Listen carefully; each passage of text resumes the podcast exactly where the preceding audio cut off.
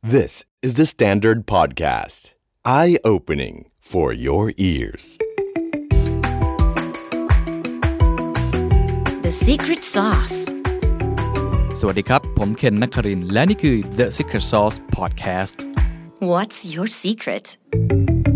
การเป็นแชมป์ว่ายากแล้ว แต่การรักษาแชมป์ยากยิ่งกว่านะครับ วันนี้อยากจะชวนคุยเรื่องอุตสาหกรรมยานยนต์นะครับกับแบรนด์ที่ทุกท่านรู้จักกันเป็นอย่างดีแน่นอนครับ ก็คือรถยนต์ Mercedes-Benz ครับ วันที่ผมมาคุยต้องบอกว่าเป็นวันที่มีคำถามมากมายเกิดขึ้นกับ Mercedes-Benz ประเทศไทยนะ ตั้งแต่คำถามที่ว่าอะไรท่านอาจจะไม่ทราบนะว่าปี 2020 ครับ เป็นปีแรกครับ ในรอบ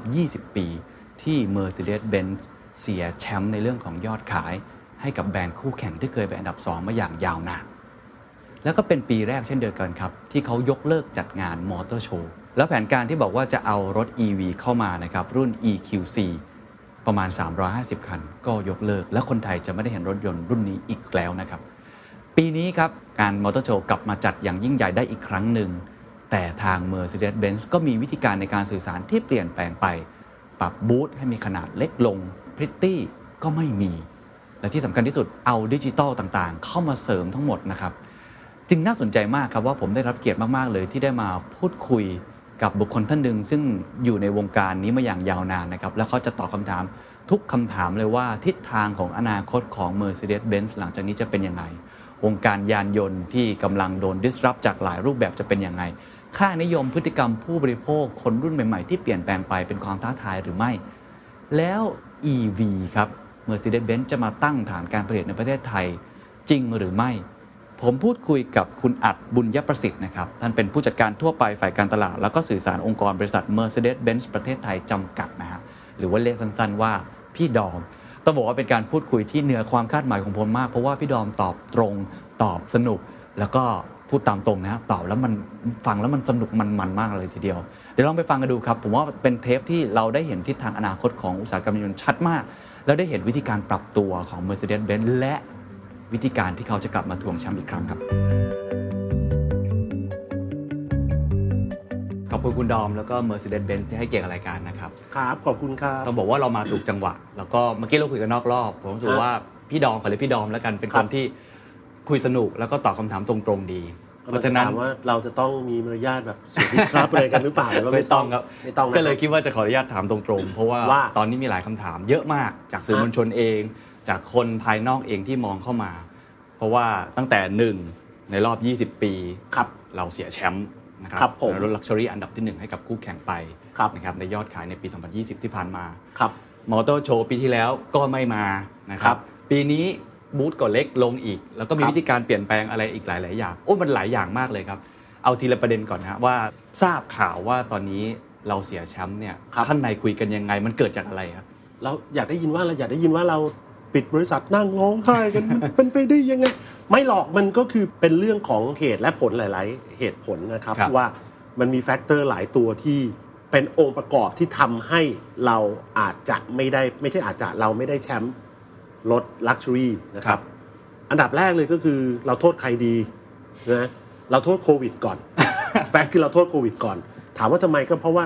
Mercedes-Benz เนี่ยคือบริษัทที่เราเชื่อว่าในใน Luxury Segment เนี่ยเราคือบริษัทที่เราเลือกที่จะประกอบรถยนต์ในประเทศไทยเนี่ย ครับ เยอะรุ่นที่สุดนะครับ นั่นหมายความว่ารถที่ทำตลาดของเราในกลุ่ม Compact Car เนี่ยคือ A-Class กับเจ้า GLA เนี่ยเราแพลนที่เราจะประกอบในประเทศ ครับ การประกอบในประเทศเนี่ยหมายความว่าเราจะต้องมีการให้ฝรั่งเยอรมันเนี่ยบินเข้ามา อืม แล้วมาเซ็น approve นะก็ใครจะมาล่ะครับ มาแล้วก็ควอรันทีน 14 วันใช่ไหมฮะ อ่าม มาทำงานแล้วกลับไปก็คงต้องโดนควอรันทีนอีก แล้วเซ็นออนไลน์ไม่ได้เหรอครับ เซ็นอืม จะเซ็นออนออนไลน์ได้ก็ไม่ใช่ Mercedes Benz สิครับ มันก็ต้องมามามาตั้งต้นกันว่า เอ้ย ทุกอย่างมันดีเลย์ไปอ่ะ ครับ ก็เป็นส่วนหนึ่ง ทำให้สองรุ่นนั้นก็เลยไม่ได้ สองรุ่นนั้น approve ก็หายไปหลายพันคันอยู่เหมือนกัน โอเค นะครับ ซึ่งถามว่ามันก็ไม่ใช่ข้ออ้างหรอกสำหรับการทำธุรกิจถูกไหม ครั ฮะ บ ว่าเฮ้ยถ้าคุณช็อต u p p l y คุณก็ต้องหาหา s u p p l y อื่นมาเพื่อจะ fulfill ไอ้ยอดที่คุณจะต้องทำ ครับ แต่ผู้บริหารของ Mercedes-Benz ประเทศไทยเนี่ยในระดับประธานรองประธานแล้วก็ทาง CFO เนี่ยมีการคุยกับทาง headquarter ตลอดว่าเฮ้ยมันอยู่ในสภาวะอย่างเงี้ยมันควรเหรอที่เราจะต้องผลิต C class เพิ่ม อืม ผลิต E class เพิ่ม อืม วินาทีนี้คุณเคนแล้วก็แฟนๆเดอะสแตนดาร์ดทราบแล้วว่า C Class เปลี่ยนโฉมแล้ว ครับ E Class เราเปลี่ยนในงานนี้ ครับ แปลว่าถ้าเราตัดสินใจว่าเราผลิต C เพิ่ม อืม E เพิ่มเราจะได้เป็นแชมป์แต่ว่าพี่ๆที่เป็นดีลเลอร์ของเราล่ะ business partner ของเราล่ะ เขาจะต้องมาแบกรับไอ้สต็อก อืม รถซึ่งกำลังจะเฟดเอาแล้ว โปรดักต์ไซเคิลกำลังจะเปลี่ยน กำลังจะเปลี่ยนแล้วมันมันก็ดูไม่แฟร์กับเขาเพราะฉะนั้นทางประธานบริษัททางผู้บริหารเนี่ยเขาเลือก ครับ แล้วว่าเฮ้ยเขาเอาแบบนี้เอาแค่นี้ที่ทุกคนอยู่กันได้ อ่า เอาเหตุผลข้อที่ 2 อะไรหายไปอีก การยกเลิกการทำตลาดรถยนต์ EQC ซึ่งเราแพลนไว้ประมาณ 350-500 คัน ครับ แล้วคนรอ นะ มากครับ เลยกับ คนรอ EV มาก ซึ่งถามว่าถ้าเราเราขาย EV ตัวนี้ได้ ก็ก็เราก็เป็นแชมป์เหมือนเดิม ครับ พอจะเล่าเหตุผลได้ไหมครับ เพราะคนก็รอเยอะมากอยากได้เห็น เรา EV เลิก ตัวแรกในของเบนซ์แล้วก็ไม่มาแล้วถูกไหมฮะตัวนี้ บอกตรงนี้เลยว่าคนไทยจะไม่ได้ใช้ EQC แล้ว อืม นะครับถามว่าทำไมก็คือ ตอนแรกนี่มีการคุยกันกับภาครัฐกับอะไรทุกอย่างแล้วว่าเอ้ยเราอาจจะต้องขอลดเข้ามาทำตลาด เยอะน้อยขนาดไหนในเรื่อ ค ง รับ ของวอลลุ่มนะ ค ค รั รั บบ มันไม่ได้เป็นเรื่องของการที่ว่าเอาเข้ามาเยอะแล้วเบนซ์จะต้องทำกำไรหรือทั้งหลายแหละแต่ว่าณวันนี้เนี่ยในเรื่องของอินฟราสตรักเจอร์เนี่ยมันอาจจะยังไม่พร้อม อืม ในการที่จะรองรับตรงนี้ ซึ่งตัวประธานบริษัทเองก็พูดว่าเอ้ยมัน คือคนที่เอารถ EV เข้ามาทำตลาดในประเทศไทยเนี่ยเราก็เราก็นับถือเขานะ เราก็ขอบคุณเขาที่เขาช่วยทำตลาด เพียงแต่ว่าของ Mercedes-Benz เองเนี่ยเราเราสามารถที่จะเอารถเข้ามาเอ้ยก็บินเอารถเข้ามาได้ไงสามคันห้าคัน แล้วเราก็อนาวว่า เฮ้ยจองครบแล้ว เข้า เข้า มา มา แล้ แล้ว ว เราเอาเข้ามานะ เราเป็นที่หนึ่งนะเรา แต่มันมันไม่ได้อะไร เพราะว่าเราเนี่ยมีพันธมิตรที่ดีก็คือธนบุรีพาณิชย์เนี่ย ครับ แล้วเราแพลนว่าเราจะประกอบรถยนต์ไฟฟ้าในประเทศไทย อืม ซึ่งตอนนี้เรามีโรงงานผลิตแบตเตอรี่แล้วสำหรับรถยนต์ปลั๊กอินแล้วก็สำหรับรถยนต์ EV ถูกไหมฮะ ครับ นั่นหมายความว่าเรามองไปไปลึกกว่านั้น อืม นั่นการที่ถ้าเราไม่ได้เอารถ EQC มามาเปิดตลาดก่อนเนี่ยแปลว่าทุกอย่างเนี่ยมันก็จะดีเลย์ไป พอดีเลย์ไปแล้วเนี่ยกลายเป็นว่าถ้าเราจะมาเริ่ม EQC เนี่ยไอ้ product life cycle มันไม่มันไม่คุ้มทุนละ อืม เราทำธุรกิจเราก็ต้องดูว่า เอ้ย ถ้าเอาเข้ามาแล้วมันเป็นปลาย life cycle แล้วกับการมาลงทุนผลิตเนี่ยก็ไม่ใช่แล้ว ครับ เพราะฉะนั้นถามว่าคนไทยจะได้พบเห็นรถยนต์ไฟฟ้าของ Mercedes-Benz ไหม ได้พบครับ ฮะ ในปี 2022 เรามีแผนที่จะนำเสนอรถยนต์ไฟฟ้าที่ประกอบในประเทศไทย อ่า แต่รุ่นอะไรเราบอกไม่ได้ ครับ ลองไปดูกันในเมืองนอกว่ามันมีมันไล่มาแล้ว EQC ซึ่งไม่มาแล้วมี EQA EQB EQV EQS EQ ไปลองเดากันดูว่า แต่มีแน่ ๆ ในปี แต่มี 2022 ที่ ครั จะ บ ประกอบ ผม แต่เหตุผลที่ไม่เอาตัว EQC นี้มา เมื่อกี้ได้ยินคือเรื่องเป็นเรื่องของวอลลุ่มด้วย วอลลุ่มด้วย เรื่องของ นะคบ การที่เราต้องเหมือนกับแบบใส่ใจพาร์ทเนอร์ของเรา ผมก็ใจถูกไหม ใช่ครับ เพราะว่ายังไงอีก 2 ปีมันมาอยู่แล้ว แต่ถ้ามาตอนนี้ไม่แน่ มา ใจ ตอนนี้แล้ว ว่า คือต้องเข้าใจก่อนว่า รถยนต์ไฟฟ้ามันไม่เหมือนรถยนต์ปกติถูกไหม ครับ นั่นหมายความว่า คู่ค้าของเราก็คือพี่ๆผู้จำหน่ายเป็นทางการเนี่ยจะต้องอินเวสเงินอีกเป็นหลายล้าน ม ในการที่จะมีฮอยที่จะยกรถแล้วสามารถปลดแบตเตอรี่ได้ ในการที่จะมีตัวชาร์จจิ้งในการที่จะต้องเทรน เพราะมันไม่เหมือนช่างที่ไปถึงไอ้ยถอยขันเปลี่ยนน้ำมันเครื่องมา ครับ ขันน้ำมันเครื่องถ่ายน้ำมันเครื่องน้ำมันเครื่องไม่ดูดนะครับ ไฟไฟดูดนะ เพราะฉะนั้นคือการเทรนนิ่งทุกอย่างมัน เซอร์วิสมันเปลี่ยนหมด มันเปลี่ยนหมดมันมันเปลี่ยนทุกอย่างเลยเป็นหน้ามือเป็นหลัง เพ มื ราะฉะนั้นถ้าเกิดเซอร์วิสแบบนี้ต้องเปลี่ยน แต่วอลลุ่มที่มา มันไม่คุ้มในการที่จะนั่นก็คือเราก็คุยกันตรงๆว่าเฮ้ยมันไม่ไม่คุ้มในการที่จะจะทำตลาดในเวลานี้ ในเว ก็ ลานี้ นั่นไปแต่ว่าความน่ารักของของเจ้านาย เพราะว่านายคงไม่ได้ดูหรอกอันเนี้ยคือไม่ต้องอวยนายก็ได้ ครับ แต่ว่า ครับ พอยคือเฮ้ยเขาเขาไปสู้เพื่อประเทศเรานะ อืม เขาไปสู้กับเฮดควอเตอร์ว่าทำไมอยู่จะต้องผลิตรถในประเทศไทยวะ อืม ก็สั่งจากจีนก็ปลอดภาษีเข้ามาง่าย อ่าก ว่า ถูก ปะ ครับ แต่เขาเลือกที่จะบอกว่าเขาเลือกที่จะคีปพาร์ทเนอร์อย่างอย่างธนบุรีที่เป็นโรงงานประกอบของเรา ครับ เป็นคนที่สร้างแบรนด์ Mercedes-Benz มายาวนานเนี่ย อืม คือคือเราพูดเสมอว่าการที่เรามาเป็นการตลาด เรามาเป็นประชาสัมพันธ์เนี่ยเราไม่ใช่คนที่เก่งที่สุดที่ทำให้แบรนด์มันอยู่อย่างนี้คนที่ทำนี่คือตั้งแต่โหไล่ไปตั้งแต่รถคันแรกที่เข้ามาในประเทศไทยสมัยรัชกาลที่5เนี่ย อืม ท่านนำรถเบนซ์เข้ามาก่อน แล้วก็ไล่มาจนยุคบีกริมยุคที่เป็นธนบุรีเนี่ย ครับ เขาสร้างแบรนด์นี้มาจนแข็งแรงมาก เพราะฉะนั้นเนี่ยเราทิ้งประเทศนี้ไปโดยการที่บอกว่าเฮ้ยไปเอารถมาจากจีนมา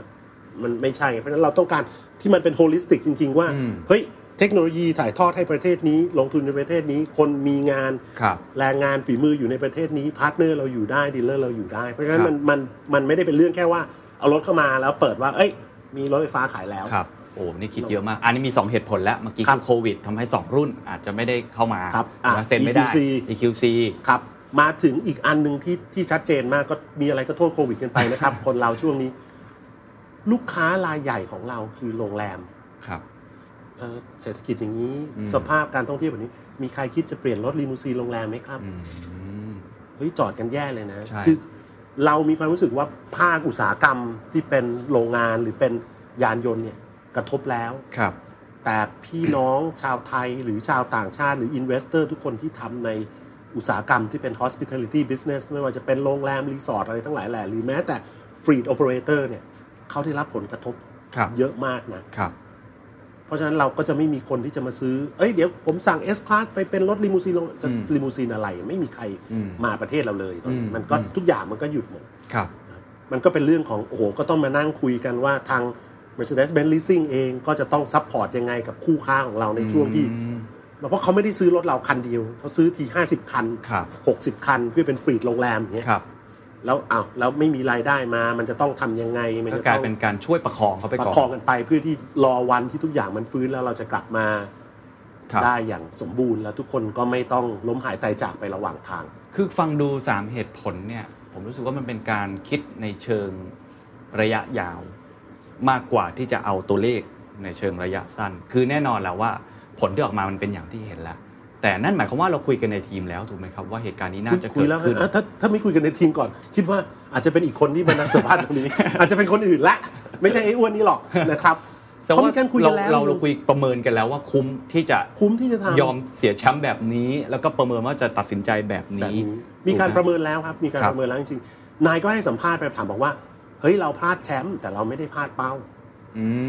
ม ถูกไหมครับคือเราพลาดแชมป์จริงก็คือแชมป์เนี่ยเป็นของ BMW Thailand ครับ นะครับ แต่ว่าเป้าที่เราคอมมิตกับเฮดค q อเตอร์เนี่ยเราไม่ได้พลาดเราอาชีพเป้าของเรา อื หมด มอืมอืม แอบบอกว่าผมมีโบนัส นะผมก็ได้โบนัสอยู่น้องๆที่มาคอยดูนี่ก็แบบว่า คือเป้ายังได้ เป้ายั แต่ งได้ แค่ภาพที่ออกมาจะอาจจะเป็นลักษณะแบบ ครับ สูญเสียแชมป์ไป ซึ่งอาจจะให้ช่วยถอดบทเรียนนิดหนึ่งว่า บทเรียนที่เราได้จากอันเนี้ยเราคิดว่ามันเป็นการที่เราคาดการณ์ไว้แล้ว หรือจ เป็น ริงๆการ แล้ว คาด อ การ นา ณ์ ค ไว้ ต แล้วหรือมีการมีการคุยกันแล้วล่ะว่าเอ้ยถ้ามันเป็นอย่างนี้มันจะส่งผลไหมว่าเฮ้ยเวลาเวลาที่เป็นเบอร์สองแล้วเนี่ยชีวิตเรามันจะต้อง อืมอืม แย่ไหมคนจะต้องเข้ามากลุ่มลุมทำร้ายเราไหม เรายกตัวอย่างแบรนด์สินค้าอื่นๆ ที่เป็นสินค้าในลักชัวรี่คุณเข้าไปซื้อกระเป๋าใบละล้าน คุณไม่เคยถามเขานะว่า คุณขายได้มากที่สุดเปล่า อื มันไม่เกี่ยวอะ มันไม่เกี่ยว คือ อ่า มันคือความความพอใจใน ครับ ในดีไซน์ในคุณภาพอะไรทั้งหลายแหละเพราะฉะนั้นตรงนี้ก็เหมือนกันเพราะฉะนั้นเราไม่ได้เราไม่ได้วอรี่มากว่า นี่คือเบอร์หนึ่งเบอร์สอง อืม นี่คือ โอ้ยเราแพ้แล้วคือคือผมไม่ได้เป็นแฟนบอลที่ต้องไปขิงกันอะไร อืมอืม ขนาดนั้นหรอก อืม ก็ไม่ได้ไม่ได้ไม่ได้มีอะไรที่ซีเรียสหรือว่า คือเรียกว่าเราเราจะดัดจริตผู้ที่คนก็หมั่นไส้ไหมคือ มันไม่ได้มีอะไรที่เราต้องถอดบทเรียนขนาดนั้น เพราะว่า อืม จากเหตุผลที่เราบอก3ามสี่ข้อที่เราบอกมาเนี่ย ครับ ก็คือ ถ้าทุกอย่างมันโซฟไปแล้วว่า เอ้ยตอนเนี้ยเรามีรถขาย ครับ อาตอนเนี้ยทุกอย่างมันดีอาจจะมีการเปิดประเทศแล้วจะไอ้ travel bubble หรืออะไรก็แล้วแต่ละ ครับ ที่มันน่าทุกอย่างมันจะดีขึ้นแล้วเนี่ย ผมเชื่อว่ารถไฟฟ้าปี 2022 ก็ทำตลาดอะไรทั้งหลายแหละผมว่าก็คงไม่ไม่น่าจะเป็นเรื่องยุ่งยากอะไรกับการที่เราจะกลับมาเป็นเบอร์หนึ่งถามว่าไม่ใช่ว่ามานั่งโม้กันหรือว่าให้เดอะสแตนดาร์ดมาช่วยขยายความเพียงแต่ว่าเฮ้ย Product Variety เราเยอะมาก ครั จ บ ริงๆไงเพราะฉะนั้นคือถ้าเรามีครบทุก Product เนี่ย มันก็น่าจะทำให้เรากลับมาเป็นแชมป์รถหรูได้ เพราะฉะนั้น ไม่ได้ ปีนี้ ยาก ตั้งเป้าว่ากลับมาเป็นแชมป์แน่นอน เราจะบอกว่าไม่ตั้งเป้าผมน่าจะโดนไล่ออก นะครับยังไงผมก็ต้องตั้งไว้ก่อนพลาดพลังอะไรไงก็เดี๋ยวปีหน้ามาเจอกันอ้าวพี่ครับทำไมยังพลาดอีกอะไรเงี้ยเดี๋ยวค่อยไปหาข้ออ้างกันว่าเป็นโรคติดต่ออะไร เพราะฉะนั้นต้องถามครับว่าโอเค ปีนี้ตั้งเป้าไว้แล้วนะครับกลยุทธ์คืออะไรที่จะทำให้เรากลับมาอีกครั้ง แล้วผมว่ามันจะสะท้อนผ่านภาพมอเตอร์โชว์ที่เมื่อกี้เราไปเดินดู เราเห็นวิธีการสื่อสารแบบใหม่ๆ การทำการตลาดแบบใหม่ๆ รถรุ่นที่ตอนแรกยังเข้ามาไม่ได้ตอนนี้มาและอะไรหลายอย่างเล่าให้ฟังนิดนึงกลยุทธ์คืออะไรครับ กลยุทธ์จริง ๆ แล้วคือ เป็นกลยุทธ์ของบริษัทเลยก็คือ แต่ก่อนเนี่ยบริษัทรถยนต์ลักชัวรี่เนี่ยทุกอย่างที่ทำเนี่ยมันคือ product centric ครับ เฮ้ย ผมมีเนี่ยรถผมดีนะ อืม มีคุณภาพอ่ะ มีแบบเนี้ย ซื้อปะล่ะ เอารถผมดีที่สุดในโลกนะ ซื้อไหม ครับ แต่เดี๋ยวนี้มันไม่ใช่อย่างนั้นแล้ว ต้อง เพราะว่า เปลี่ยน ยืนยันแล้วผมก็พูดทุกครั้งว่าเฮ้ยมันไม่มีรถอะไรที่ดีที่สุดในโลก รถที่ดีที่สุดในโลกยังไม่ไม่เกิด ครับ เพราะมันมีการเปลี่ยนแปลงทุกวัน เพราะฉะนั้นในรถในเซกเมนต์เดียวกันระดับเดียวกันเนี่ยมันไม่มีใครดีกว่าใครหรอก อืม เพราะฉะนั้นเราต้องมองที่อะไรเราต้องมองที่ความต้องการของลูกค้าก่อน ครับ เพราะฉะนั้นบริษัทก็เลยมีความแนวคิดในเรื่องของสิ่งที่เรียกว่า customer centric ก็คือเอาลูกค้าเนี่ยเป็นศูนย์กลางก่อนว่า เขาต้องการอะไร ครับ ความยากของประเทศเราก็คือ เรากำลังก้าวไปเป็นสังคมผู้สูงอายุ ครับ ในขณะที่เราก็มีโอ้โหไม่กล้าเรียกน้องเลยต้องแบบหลานๆอย่างพวกเดอะสแตนดาร์ดเนี่ย ครับ ขึ้นมาต้องถามว่าเราจะบาลานซ์ยังไงให้ให้เราอยู่ในสังคมนี้ได้อย่างอย่างโอเคอ่ะอย่างสงบสุขอ่ะ ฮะ ว่าเอ้ยลุงกับหลานมันสามารถมานั่งคุยกันได้นะ เพราะฉะนั้นเราก็เลยมองว่าไอ้แพลตฟอร์มของตรงเนี้ยเนื่องด้วยสถานการณ์ไอ้โควิดที่ยังมีอยู่ตรงเนี้ยเราก็มามองว่าเฮ้ยมันเกิดอะไรขึ้นกับโลกใบนี้บ้าง อืม ดิเรกชันของออโต้โชว์ทั้งหมดของทั้งโลกเนี่ยมันลดขนาดลงหมดเลยนะ อืม นะครับแล้วคนเนี่ยมันหมายความว่าบริษัทรถยนต์หลายบริษัทหลายค่ายเนี่ยชิฟตัวเองเข้าไปอยู่ในงานอย่าง CES อืม คอน sumer electronic มากกว่า มากกว่า ทีนี้ถามว่าทำไมล่ะ ก็เพราะว่าแต่ก่อนเนี่ยเด็กๆ หรือว่าคนที่ชอบรถเนี่ย มันคุยกันเรื่อง performance เป็นหลัก ถูกครับ ถูกครับ กี่แรงมาศูนย์ถึงร้อยเท่าไหร่ท็อปสปีดเท่าไหร่ อืม ช่วงล่างดีไหม อืม เดี๋ยวนี้ไปถามหลานๆเนี่ย ถามเอาเฮ้ยซื้อรถเนี่ย มันไม่เอายี่ห้อไม่เอาเลยเหรอไม่พี่ผมมัน connect อืม คือหลานๆมันเอา connectivity อืม เป็นหลัก อืม เพราะฉะนั้นเนี่ยมันกลายเป็นว่าทุกอย่างมันเป็นดิจิตอลก็ต้องมานั่งคิดกันว่า เฮ้ยยังไงดีวะ ครับ ให้ลุงอายุ 50 กว่า มานั่งคุยเรื่องคอนเน็กแล้วก็อืมจะใช่เหรอก็โชคดีที่เรามีเรามีพันธมิตรที่ดีเนี่ยนะครับไม่ว่าจะเป็น Creative Agency ของเราคือทางฝั่ง Publicis i n m u ครับ นะครับเรามี PR Agency ทางทาง o k v นะครับเรามี Organizer คือทางบริษัท p i c o ครับ ประเทศไทยเนี่ยมา แล้วก็ได้ทีมงานที่เป็นเป็นยังสเตอร์เป็นเป็น new generation ทั้งนั้นเลย อืม เราก็มาบอกเขาบอกว่าเฮ้ยตอนเนี้ยสิ่งที่มันยากสำหรับมอเตอร์โชว์ที่ประเทศไทยครั้งนี้คือ มันยังไม่มีไกด์ไลน์หรือยังไม่มีแบบให้เราดู ทั่วโลกยังไม่มีใครทำ ยังไม่มีใครทำเพราะว่าตอนเนี้ยมันเป็นคอนเซปต์เฉย อืม ๆ กันยาเนี่ยถึงจะได้เห็นใน IAA ซึ่งแต่ก่อนมันชื่อ Frankfurt Motor Show แต่ปีนี้ไปจัดที่มิวนิก ครับ เพราะฉะนั้นนี่คือการเปลี่ยนครั้งแรกในการที่เปลี่ยนทุกอย่างเป็นดิจิตอล โอ้ คือเอาดิจิตอลคอนเน็กเข้ามาหมด ครับ เพราะฉะนั้นเนี่ยเราก็เลยเหมือนกับว่าเอาสิครับ ครั้งแรกในประเทศไทย ครั้งแรกในประเทศไทยและ และ ครั้งแรกในโลกคอะรั้งแรกของโลก ว่าแบบเอาละเปลี่ยนจากที่เราเคยมีบูธ Mercedes-Benz ที่มันเป็นไอ้ Silver Flow ที่เป็นไอ้แผ่นลาเมล่าที่เหมืคอรั น บ ฟินที่แบบ เป็นเคิร์ฟแล้วก็เล่นสีไปนะ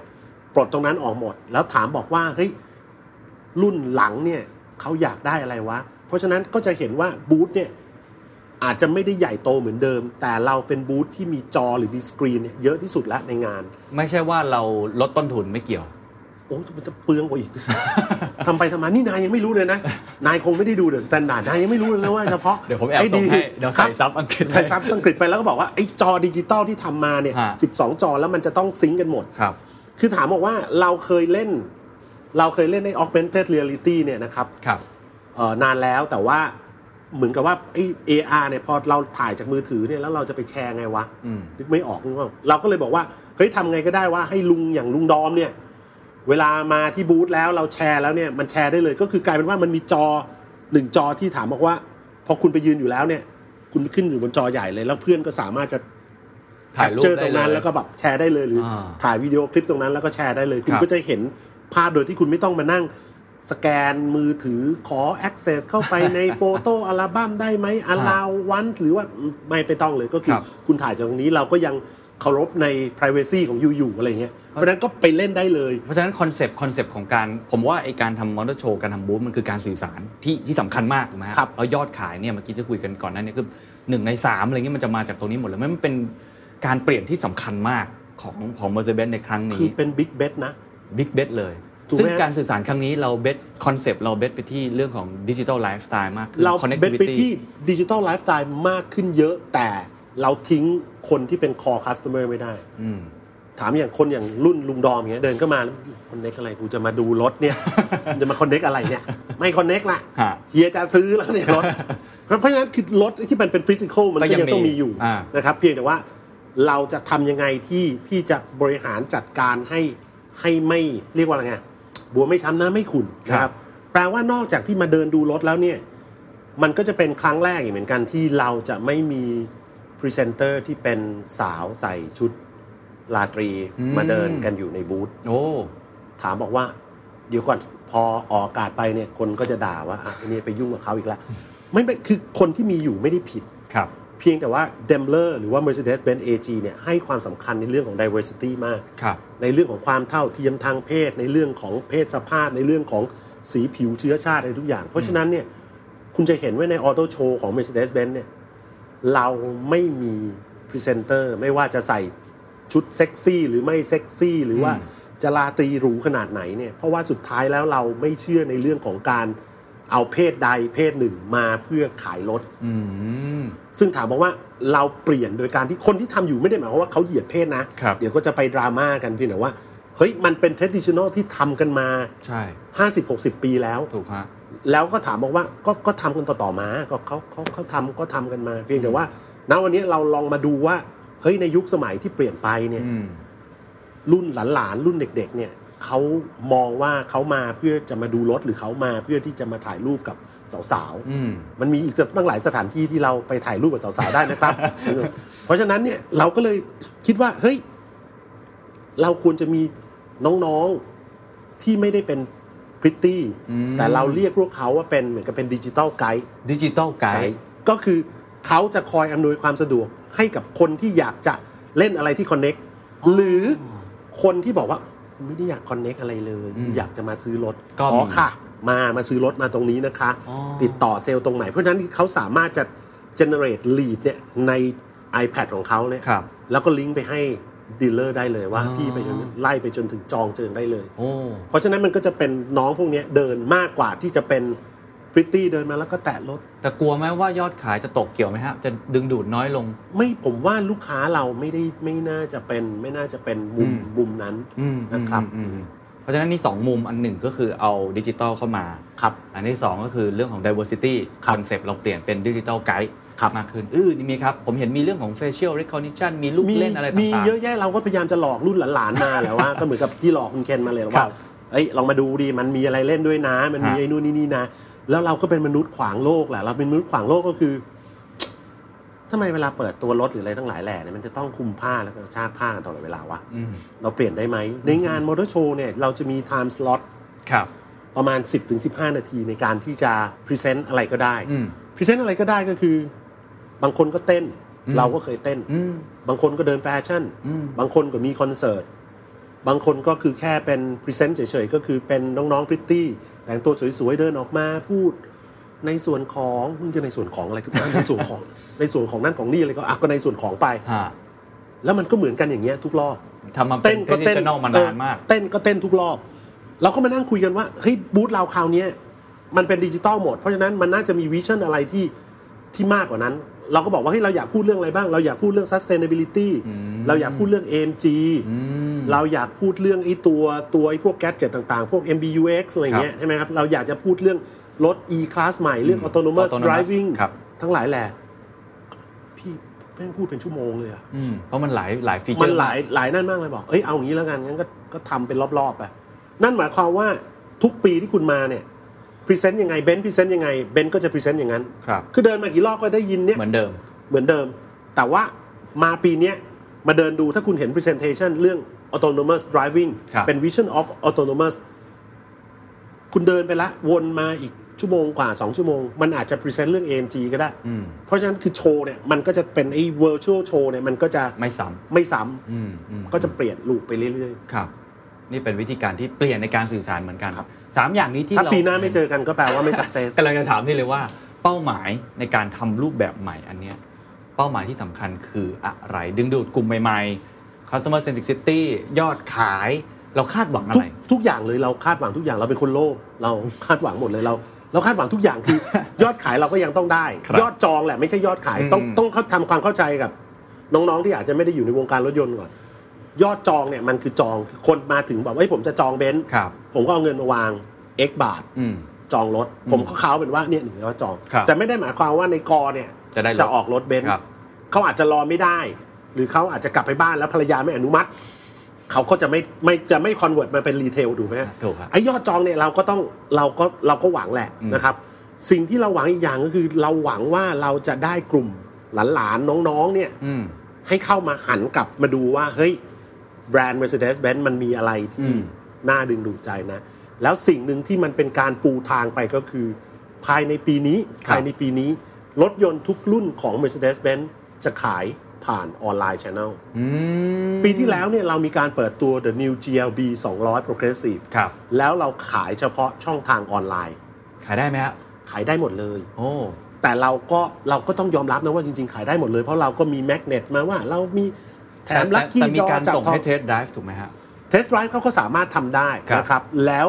ทีเนี้ยปัญหาเดียวก็คือว่าเอ้ยเมื่อลองทำแล้วเนี่ย มันโอเค อ่า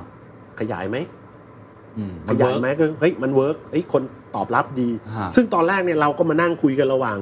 น้องเจเนอเรชันใหม่กับ ครับ ลุงเจเนอเรชันเก่าว่าเฮ้ยซื้อรถไม่ได้ซื้อแบบแชมพูสระผมใน นั่น อ สิ อนไลน์ รา นะ คา แบ มัน บ เป็น ฮ้ย ล้าน มันเป็นร้านนะ ฮ แล้วถามว่า ใช่ ได้เหรออะไรเงี้ย บอกเฮ้ยได้ คนตอบรับมีคนมา เพราะสุดท้ายแล้วเนี่ย เราก็บอกอ่ะงั้นท่านงั้นก็ขยายทำไปต่อ แต่ถามบอกว่ามันก็ยังเป็นดิจิตอลแพลตฟอร์มที่ยังไม่ไม่เต็มร้อยเปอร์เซ็นต์คือ ครับ จองอะไรเรียบร้อยแล้ว สุดท้ายแล้วเนี่ย มันเข้าไปที่ดีลเลอร์เพื่อทำเพย์เมนต์ โอเค ข้างนอกระบบ โอเค ปีเนี้ยจะเป็นปีที่เราทำเพย์เมนต์ผ่านช่องทางออนไลน์ด้วย อืม ก็คือจะสามารถชำระเงินจองแล้วก็ทำสัญญา leasing ได้ออนไลน์หมดเลย ภายในปีนี้ แล้วไม่ต้องเจอหน้ากันเลยเหรอฮะ จริง ๆ ไม่ต้องเจอหน้ากันเลยก็ได้ แต่ถ้าอยากเจอหน้าเนี่ย มัน ฮะ ก็จะมีการบุ๊กเทสต์ไดรฟ์ โอเค บุ๊กอะไรทั้งหลายแห แต่ ละ ถ้าเกิด ป ไม่อยากจริง ๆ นี่เรา ไม่ ไม่ อ ต้ ยา อก งแทบ จริง เจอดีลเลอร์ไม่ต้องเจอเซลล์เลย ซึ่งจริง ๆ แล้วลูกค้าเรา ผมว่าเกิน 20%ก็ไม่ ฮะ อยากเจอนะ คุณเชื่อไหมว่ารถยนต์ S Class ที่เราขายอยู่ตอนนี้ เรามีรถยนต์ S Class ใหม่ ครับ เรามีรถยนต์ C Class ใหม่ ครับ ซึ่งถามว่าก็เป็นหลักปกติของโลกว่าเดี๋ยวมันก็มา เพราะ ใช่ ว่ารถมันเปิดด้วยพวงมาลัยซ้ายก่อน เดี๋ยว ครับ พวงมาลัยขวาก็มา มีลูกค้าวางเงินจองรถรุ่นใหม่แล้วนะ อืม เฮ้ย ผมยังไม่ประกาศราคาตัวดอมเองดอมก็ไม่รู้ราคา แต่ลูกค้าก็บอกว่า ก็ก็ผมก็ซื้อมาทุกรุ่น อืมอืม สีดำเหมือนเดิมเท่านั้น เฮ้ย ราคามันก็มีแต่ไม่หนีแต่ก่อนหรอกเท่านี้ อื ผม ม เอา อืม คือเพราะฉะนั้นเนี่ยมันไม่แปลกหรอกถ้าจะมีคนบอกว่าคนจะซื้อของออนไลน์ด้วย อืม คือแต่คนที่จะทำอย่างนั้นคือคนที่เขาเป็นลูกค้าเราอยู่แล้ว ครับครับ แต่ถามว่าดีลเลอร์เขาก็ยังต้องให้เรียกว่าให้ประสบการณ์ที่ดีอยู่ อืม เพราะสำหรับลูกค้าที่อาจจะไม่ได้ใช้รถเราอยู่ตลอดเนี่ย ครับ เขาอาจจะต้อง experience ว่าเอ้ยเข้าไปแล้วหนังมันเป็นยังไง อ๋อมันอย่างนั้นอย่างนี้ แต่ ครับ คนที่ที่ใช้หรือเรียกว่าเป็นแฟนกันอยู่แล้วเนี่ย อืม คือแทบจะไม่ต้องลองกันแล้ว คือ แสดง เขา ว่า รู้อ แสด ยู่ ง แล้ว ว่าในแง่ของออนไลน์นี่ตอนนี้เรายังตั้งเป้าว่าเป็นกลุ่มลูกค้าเดิมถูกไหมฮะ ถามว่าทั้งสองอย่างเลย เพราะ ครับ กลุ่มลูกค้าเดิมเนี่ยเราก็เชื่อว่าเขาเขาก็ซื้อเขาก็น่าจะลองซื้อ แล้วกลุ่มลูกค้าใหม่เนี่ยก็คือ ผมเชื่อว่ามันน่าจะไปเรื่องของลีดที่จะทำไปเทสต์ไดรฟ์ออนไลน์ก่อน โอเค แล้วก็คือเขาน่าจะสะดวกกับการที่เขาไม่ต้องมานั่ง ครับ วุ่นวายเปเปอร์ทั้งหลายแหละ ฮะ คือเขาบุ๊กเทสต์ไดรฟ์ออนไลน์ไป ไปเจอหน้าเจอรถเขาเลือกสีเลือกอะไรแล้ว อืม แล้วเขาอาจจะมาคอนฟ lict ที่หลัง อืม เพราะผมเชื่อว่าหลาย ๆ คนเขาไม่ได้มีเวลาขนาดนั้นคือเขาอ่ะเขาบุ๊กออนไลน์ไปแล้ว เอ้ยเขาชอบอย่างนู้นอย่างนี้มา แล้วเขาอาจจะไม่เสียเวลาอยู่ที่ดีลเลอร์แล้วเขาอาจจะกลับไปบ้านแล้วเขาจะคอนฟ lict รถ อืม จากในออนไลน์แล้วก็แจ้งไปแล้วก็ไปทำสัญญากัน ถ้าอย่างนั้นต้องถามอย่างนี้ฮะดีลเลอร์อาจจะสงสัยว่าฉันยังจำเป็นอยู่ไหม งาน b ัตเตอร์โชว์ยังจำเป็นอยู่ไหมในเมื่อทุกคนเป็นออนไลน์ได้หมด ตรงนี้เรามองอนาคตในการ เรา ข้ถึ มองอนาคตว่าดีลเลอร์ยังจำเป็นอยู่ไหมเนี่ย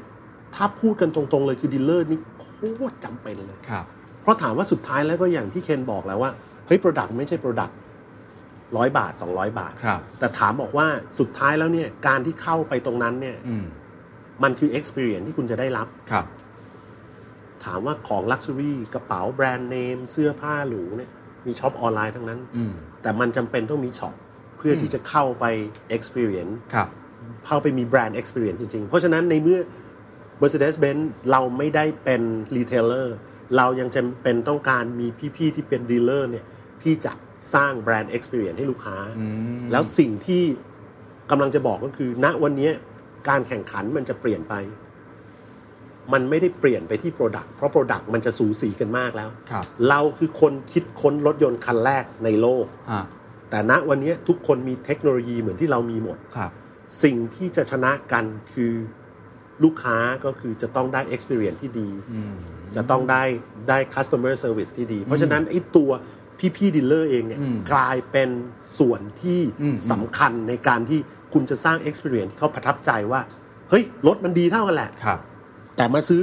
ที่ดีลเลอร์เนี้ยเอ้ยมันดีไว้เขาดูแลเราดีเขา เป็นเซอร์วิส เป็นเซอร์วิสที่ดี ซึ่งถามบอกว่า ไอ้เซอร์วิสที่ดีเนี่ยมันก็ยังเป็นดิจิตอลนะ ฮะ บุ๊ k กิ้งกับบุ๊ k กิ้งเป็นดิจิตอลแล้วไม่ต้องไปถึงอ่ะต้องโทรไปไม่ต้องโทรแล้วกดเข้าไปปุ๊บ เพราะฉะนั้นในแอปพลิเคชันของเราเนี่ย ครับ มันสามารถจะบุ๊กเซอร์วิสได้เลย อืมอืมอืม เพราะฉะนั้นเนี่ยมันมันยิ่งพอ พอการคอนเน็กด้วยดิจิตอลเนี่ยมันทำให้ดูเหมือนห่างเหิน แต่เอาเข้าจริง ๆ แล้วเนี่ยมันต้องบาลานซ์กันให้ดีว่า อืม พอเขาคอนเน็กทุกอย่างเป็นดิจิตอลแล้วมันไม่ใช่ว่าพี่ๆดีลเลอร์ไม่มีความสำคัญ ยิ่งต้องมีความสำคัญ เพราะถ้าคุณให้เขาคอนเน็กอย่างเดียวแล้วเขาไม่สนใจคุณเลยไอ้นั่นอ่ะจะทำให้ดีลเลอร์ไม่มีความสำคัญ แต่ความประทับใจมันเมื่อเอ้ยคุณบุ๊กแล้ว คุณเซอร์วิสเขายังไง เมื่อเขาเข้าไปแล้วมันเกิดอะไรขึ้นเขา ครับ ได้รับ experience อันอื่นไหมเขาได้รับ offer อันอื่นไหมอะไรเงี้ย อืม มันมันยิ่งยิ่งสำคัญหนัก ครับ เข้าไปอีก ทีนี้กลับมาถึงที่ถามว่าเอาแล้วมอเตอร์โชว์จำเป็นไหม ฮะ มอเตอร์โชว์เนี่ย ผมว่ายังเป็นงานที่จำเป็นนะสำหรับประเทศเรา ถามทำไมก็คือเฮ้ยงานเนี้ยไม่ว่าจะเป็นมอเตอร์โชว์หรือเป็นมอเตอร์เอ็กซ์โปหรือเป็นงานอื่นๆ มันไม่ใช่โชว์มันไม่ใช่เอ็กซ์โปมันคืองานขายนะ อืมอืม ในออโต s โชว์ทั่วโลกเนี่ยไม่ว่าจะเป็นแฟรงก์เฟิร์ตไม่ว่าจะเป็นเจนีวาเป็นอะไรคือโชว์อินโนเวชัน โชว์จริง โชว์ไม่มีจองมาถึงเอ้ยเฮียจะจองคันนั้น เดี๋ยวเดี๋ยวเดี๋ยวเฮียใจเย็นครับเฮียไปดูที่ดีลเลอร์ แต่ของเราพอมันเป็นแพลตฟอร์มของการขายเนี่ย ๆ ครับ มันคือโอกาสที่ลูกค้าสามารถเปรียบเทียบได้ อืมเข้าใจครับ เพราะฉะนั้นคือเขาสามารถจะเดินไปดูเพื่อนบ้านเราได้ ครับ ไปดูยี่ห้อนี้ได้แล้วก็คอมเพลกันได้ ครับใช่ ผมเชื่อว่าหลายคนยังตัดสินใจที่จะมาดูงานมอเตอร์โชว์อยู่ แล้วอีกหลายปีเลยแหละกว่ามันจะมีการเปลี่ยนแปลงอะไร อืมถ้าเปรียบเทียบสมมติวงการธนาคาร ครับ สาขานี่ไล่ปิด แล้วก็เปิดน้อยลง ครับ เปลี่ยนแปลงสาขาเพื่อตอบโจทย์เป็น business center บ้างเป็นอะไรบ้างก็ว่ากันไป ครับ ในแง่ของวงการรถยนต์ล่ะครับดีลเลอร์จะมีเพิ่มมากขึ้นไหมครับ สาขาจะมีเพิ่มมากขึ้น หรือไม่ว่าเราจะหยุดแล้ว แล้วเราจะเน้นไปที่ออนไลน์มากขึ้น อั อั น น นี้ เนี้ย ในแง่ของ touch อันเนี้ยผู้สื่อข่าวสายยานยนต์ก็ถาม point ฮะ คือเขาถามประธานผมแบบตกลงคุณจะปิดดีลเลอร์ไหม อืม คือด้วยด้วยไป ดูทิศทางอ่ะ ดูที่ถาม เรจะ ว่าเขาจะปิดดีลเลอร์ไหมก็คือ ท่านประธานบริษัทก็ยืนยันเลยบอกว่าไม่มีการปิดดีลเลอร์ ฮะ แต่ก็จะไม่มีการขยายดีลเลอร์แล้วนะ อ่ เพราะการอินเวสของของดีลเลอร์เนี่ยเขาไม่ได้อินเวสกัน 10 20 ล้าน คุยกันที่หลักร้อยละ ครับ ใช่ไหมเพราะฉะนั้นณวันเนี้ยดีลเลอร์เรามีแค่เนี้ยดีแล้ว อืม ถามบอกว่ามันมีไหมว่าตกลงแล้ว มันมีบางประเทศอย่างในมาเลเซีย ครับ เขามีอยู่ 3 4 ดีลเลอร์ ซึ่งถือแชร์อยู่ 30% 20%อะไรทั้งหลายแหล่แม่งคือจบแล้ว อืม บนพื้นฐานของประเทศไทยไม่ได้เป็นอย่างนั้น ครับ คนไทยไม่ได้ซื้อรถเบนซ์จากการที่โชว์รูมมันอยู่ใกล้บ้านนะ อืม คนไทยซื้อรถเบนซ์จากการที่ฉันรู้จักกับเจ้าของ ถูกครับ เพราะฉะนั้นการดูแลเนี่ยมันเป็นเรื่อง personal มากกว่า อืมอืม ซึ่งมันลึกซึ้งกว่า เพราะฉะนั้นหมายความว่าเฮ้ยพี่ๆดีลเลอร์ที่มีจำนวนเยอะอย่างเงี้ยมันยังมีความจำเป็นอยู่ เพราะว่ามันเป็นความผูกพันกันระหว่างแฟมิลี่นี้กับแฟมิลี่นี้อยู่ อืม เหมือนบ้านคุณเคนบอกว่าไอ้ยผมซื้อกับเจ้า A เนี่ยตลอด ใช่ เพราะว่าโอ้ยนี่เพื่อนคุณพ่อ ครับ เพื่อนคุณแม่อ่ะผมก็จะซื้อตรงนั้นตลอด อืม เพราะฉะนั้นมันก็จะไม่มีผลอะไรกับการที่ว่าเราจะต้องหาทางเพื่อจะต้องเอ้ยมีดีลเลอร์ใหญ่อยู่เจ้าเดียว แล้วก็นั่นไปแล้วก็ปิดที่เหลือทั้งหมดเลยมันมันจะไม่เป็นอย่างนั้น เพราะว่ามันเรื่องของ relationship ซึ่งซึ่งผู้บริหารชุดเนี้ยให้ความสำคัญมากในเรื่องของความสัมพันธ์ทั้งระหว่างเรากับคู่ค้าของเรา ครับ แล้วก็คู่ค้าของเรากับ end user กับลูกค้า ครับอ่ะเราเห็นภาพและวิธีการทำมาร์เก็ตติ้งเพื่อตอบโจทย์ผู้บริโภคแบบใหม่ ๆ มากขึ้น ในขณะเดียวกันก็ต้องรักษากลุ่มลูกค้าฐานเดิมไว้ ครับ ผมถามเรื่องความท้าทายอื่นๆ ซึ่งผมว่าทุกอุตสาหกรรมก็ก็เกิดสิ่งเหล่านี้เกิดขึ้น เอาในแง่ของคู่แข่งก่อน เราเห็นคู่แข่งสองเจ้าอ่ะผมเห็นเลยว่าตอนนี้ขึ้นมาตีตลาด ครับ ทำได้ดีขึ้นมาในกลุ่มลักชัวรี่เหมือนกัน ครับ ถูกไหมฮะแล้วก็วิธีการสื่อสารของเขาวิธีการเข้าถึงลูกค้าก็เปลี่ยนไป ครับ ตรงนี้เราเรากังวลมากน้อยแค่ไหนแล้ว แล้วในแง่ของการที่เราจะอย่างที่เมื่อกี้พี่ดอมบอกว่า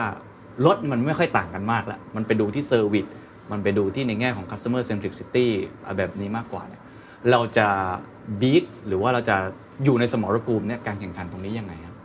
อันดับแรกเลยผมว่าเป็นเรื่องที่คนในอุตสาหกรรมยานยนต์เนี่ยคงต้องมองแล้วล่ะ ปัญหาคือคนไม่ได้ห่วงว่าแบรนด์เบนซ์จะดีที่สุดไหม หรือว่าแบรนด์อื่นจะขึ้นมาไหม หรือว่าเขาจะชอบใจคู่แข่งเรามากกว่าหรือเปล่า ปัญหาคือเด็กรุ่นคุณลงไป อืม ไม่ได้อยากมีรถ อันนั้นน่ะน่ากลัวกว่า อันนั้นความท้าทายใหญ่กว่า อันนั้นน่ะน่ากลัวกว่าว่า เอ้ยทำยังไงให้คนเขาเห็นความสำคัญว่า ฮ้ยมันควรจะต้องมีรถ ฮะ สมัยเมื่อ 10 กว่าปีที่ผมเข้ามาทำงาน Mercedes-Benz เนี่ย การที่ผมจะได้รถ AMG C32 เนี่ยออกไปลองขับดูอะไรเนี่ยมัน หู มันเท่มากเลยนะ มันเรามีแพชชั่นกับมันมากเลย วันนี้เราให้น้องที่ออฟฟิศบอกว่า เฮ้ย ถ้ามันดึกอะเอารถบริษัทกลับบ้านไปเลยอ๋อไม่เอาพี่อยู่กลับแกร็บเอาเฮ้ยไม่ลองอ๋อไม่ลองพี่คือมันมันกลายเป็นอย่างนั้นไปคไงรับ เพราะฉะนั้น ค่า คือ นิยมเปลี่ยน มันมันเปลี่ยนหมดแล้ว ทีนี้เราก็เลยบอกว่า ไอ้ตรงเนี้ยถามบอกว่าแน่นอนแหละ ซึ่งผมว่าผมผมชอบนะกับการที่ทุกบริษัทเนี่ย ครับ แข่งขันกันจนจนนวัตกรรมเนี่ย มันถูกขึ้นมาทัดเทียมกันหมด มันหมายความว่าอะไรมนุษย์มีความปลอดภัยในการใช้รถใช้ถนนมากขึ้น อ่า เพราะสิ่งที่มันชูในเรื่องขายคือเรื่องของความปลอดภัยในเรื่อคงรับ ของเทคโนโลยี อืม ใช่ไหมแต่ถามว่าสิ่งที่ต่อไปจากนั้นอีกเนี่ยมันมันไม่ใช่แค่ขายแล้ว มันเป็นเรื่องของเฮ้ยยูจะเซอร์วิสเขายังไงยูจะสร้างความประทับใจกับเขายังไงมากกว่าไอ้ตรงนั้นเน่ะเป็นเรื่องที่ท้าทายว่าจะต้องแข่งขันกัน แล้วพอถามว่าปัญหาล่วงหน้าไปก็คือเฮ้ยถ้าคนมันไม่ใช้รถทำยังไง อืม ณวันนี้ที่ที่เฮดคอร์เตอร์เนี่ย ฮะ เราคุยกันที่เรื่อง autonomous driving มี division ที่คุยเรื่อง autonomous เลย อืม นั่นหมายความว่าอะไร ต่อไปรถในอนาคตเนี่ย มันอาจจะไม่ได้ต้องการคนขับ อืม มันอาจจะเป็นพาหนะที่เหมือนกับเป็นเป็นรถเมย์ส่วนตัวที่คุณเรียกแล้วมันวิ่งจากเฮ้ยเรียกมาปุ๊บอ่ะคุณเคนจะไปสนามบินปุ้งคุณก็นั่งไปอ่ะมีชื่อคุณขึ้นมาว่าอ่ะคุณเคนอ่ะคุณก็มายืนรออ ม ขึ้นรถไปปุ๊บระหว่างทางไปปุ๊บมันก็มีหน้าผมโผล่ขึ้นมา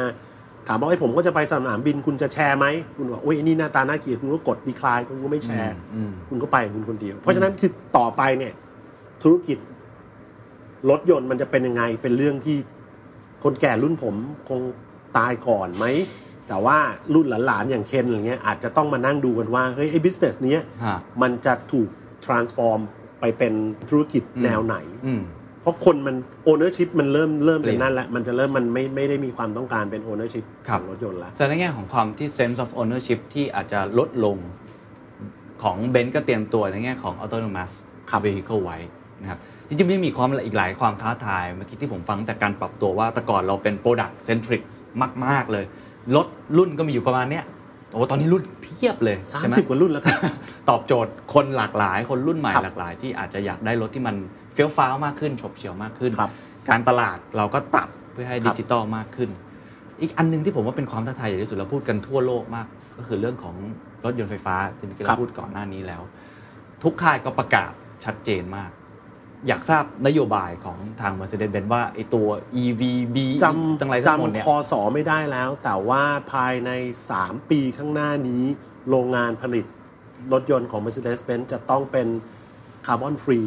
อืม ทั้งโลก รวมทั้งโรงงานที่ต้นบุรีด้วย อืม นะครับ แล้วก็ภายในปี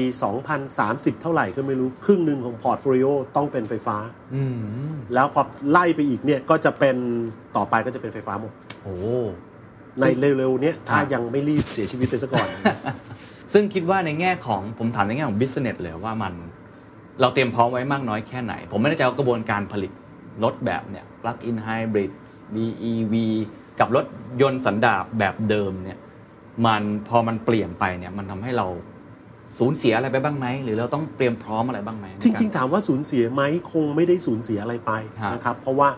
มันคงไม่ได้เหมือนเปิดปิดสวิตช์ไฟ ครับ เปิดเป๊ะอ้าวให้พรุ่งนี้แม่งเป็น E ีวีไปหมดแล้วไม่หรอก อืม มันก็จะมีการเปลี่ยนผ่านไป เพราะว่าสุดท้ายแล้วที่บอกว่า best of both world เนี่ยก็คือยังเป็น plug-in hybrid อยู่ อืม ทีนี้ด้วยเทคโนโลยีแบตเตอรี่เนี่ยมันดีขึ้น อืม ปลั๊กอินไฮบริดรุ่นแรกที่เรานำเสนอในตลาดเนี่ยมันวิ่งได้เราเคลมที่ 31 กับ 33 กิโล ครับ ซึ่งวิ่งจริงเนี่ยมันอาจจะวิ่งได้แค่ 20 กว่า ไปติดอยู่หน้าห้างอาจจะได้ 10 กว่า อืม คนก็จะอืมอะไรมันณวันนี้รถยนต์ e-class นะครับ รุ่นที่โชว์ในงาน เป็น plug-in มอเตอร์โชว์เนี่ย hybrid เป็นปลั๊กอินไฮบริดเนี่ยเราสตาร์ทเทสต์ไดรฟ์เนี่ยไปพัทยาเนี่ยสตาร์ทออกจากสาทรเนี่ยวิ่ง EV ออกมาข้างนอกเมืองเลย 50 โลวิ่งได้เต็มเลยนะ อืม คือวิ่งได้ตามที่สเปคบอกด้วย อืม คุณภาพของแบตเตอรี่ อืม รุ่นล่าสุดของเราที่เป็นดีเซลพลักอินมันวิ่งได้ 106กิโล อืม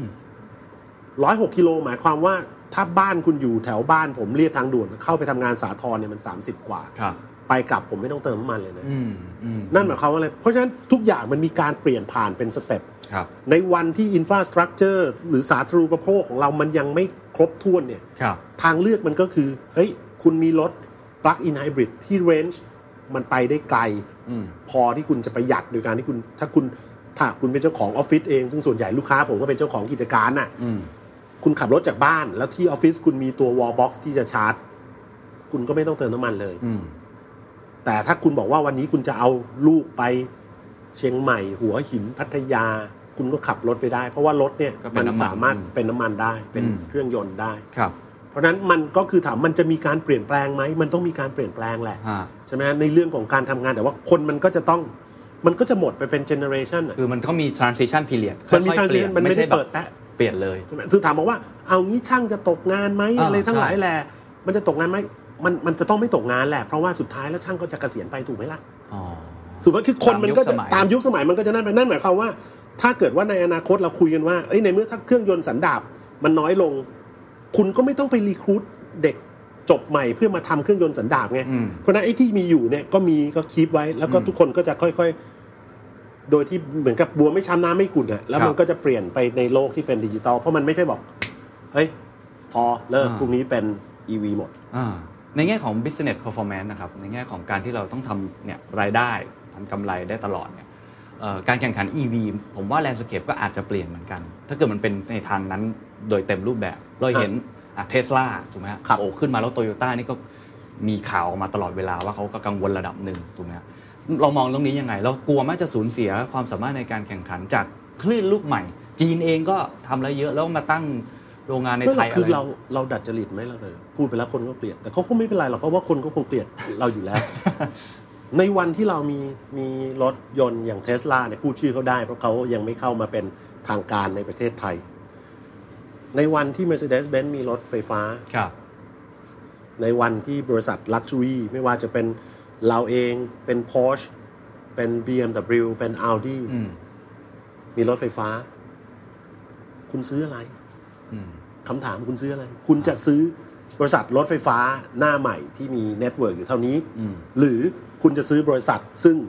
เฮ้ย แม่งคือเจ้าตลาด Luxury อยู่แล้ว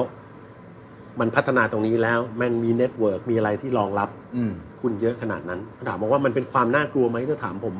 เราไม่ได้ประมาทแต่เราไม่ได้กลัว อืม เพราะเราก็มีจุดแข็งของเราในความที่แบรนดิ้งของเรา อืม แข็ง อืม แบรนดิ้งของคู่แข่งที่พูดมาทั้งหมดก็คือแข็ง เพราะฉะนั้นถ้าคนจะต้องเทียบกันระหว่างว่า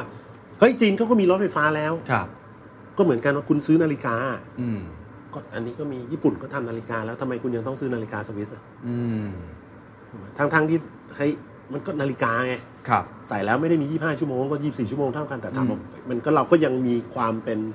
เป็นพรีเมียมเป็นลักชัวรี่ของเรา คือเรายังเชื่ออยู่ในแบรนดิ้งของเรา ครับ ฮิสตอรีของเราที่ทำมา ครับ แต่เราก็เชื่อว่าตัวเองก็ปรับตัวได้ทันถูกไหม เราต้องปรับตัวได้ทันเราจะไม่เป็น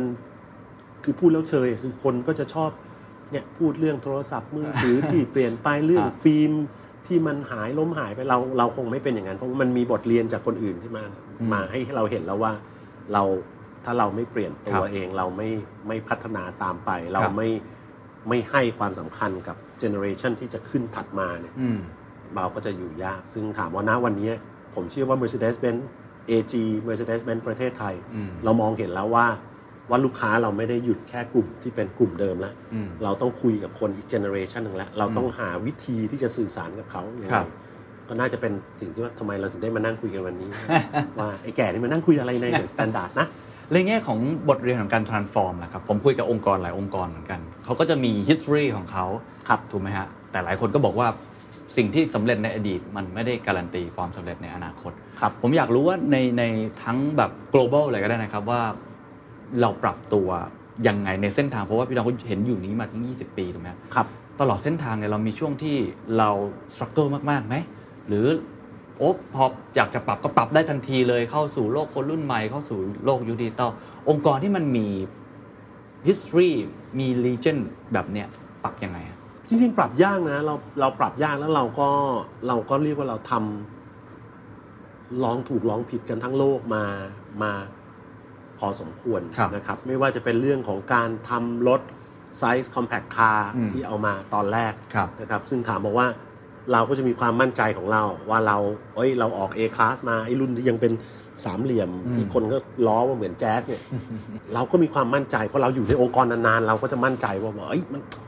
มันดีอะมันเจ๋งมากเลยแต่ว่ามันก็ลำบากแล้วมันก็ ครับ ไม่ได้สักเซสขนาดนั้นตลอดเพราะฉะนั้นถามว่ามันมีไหมที่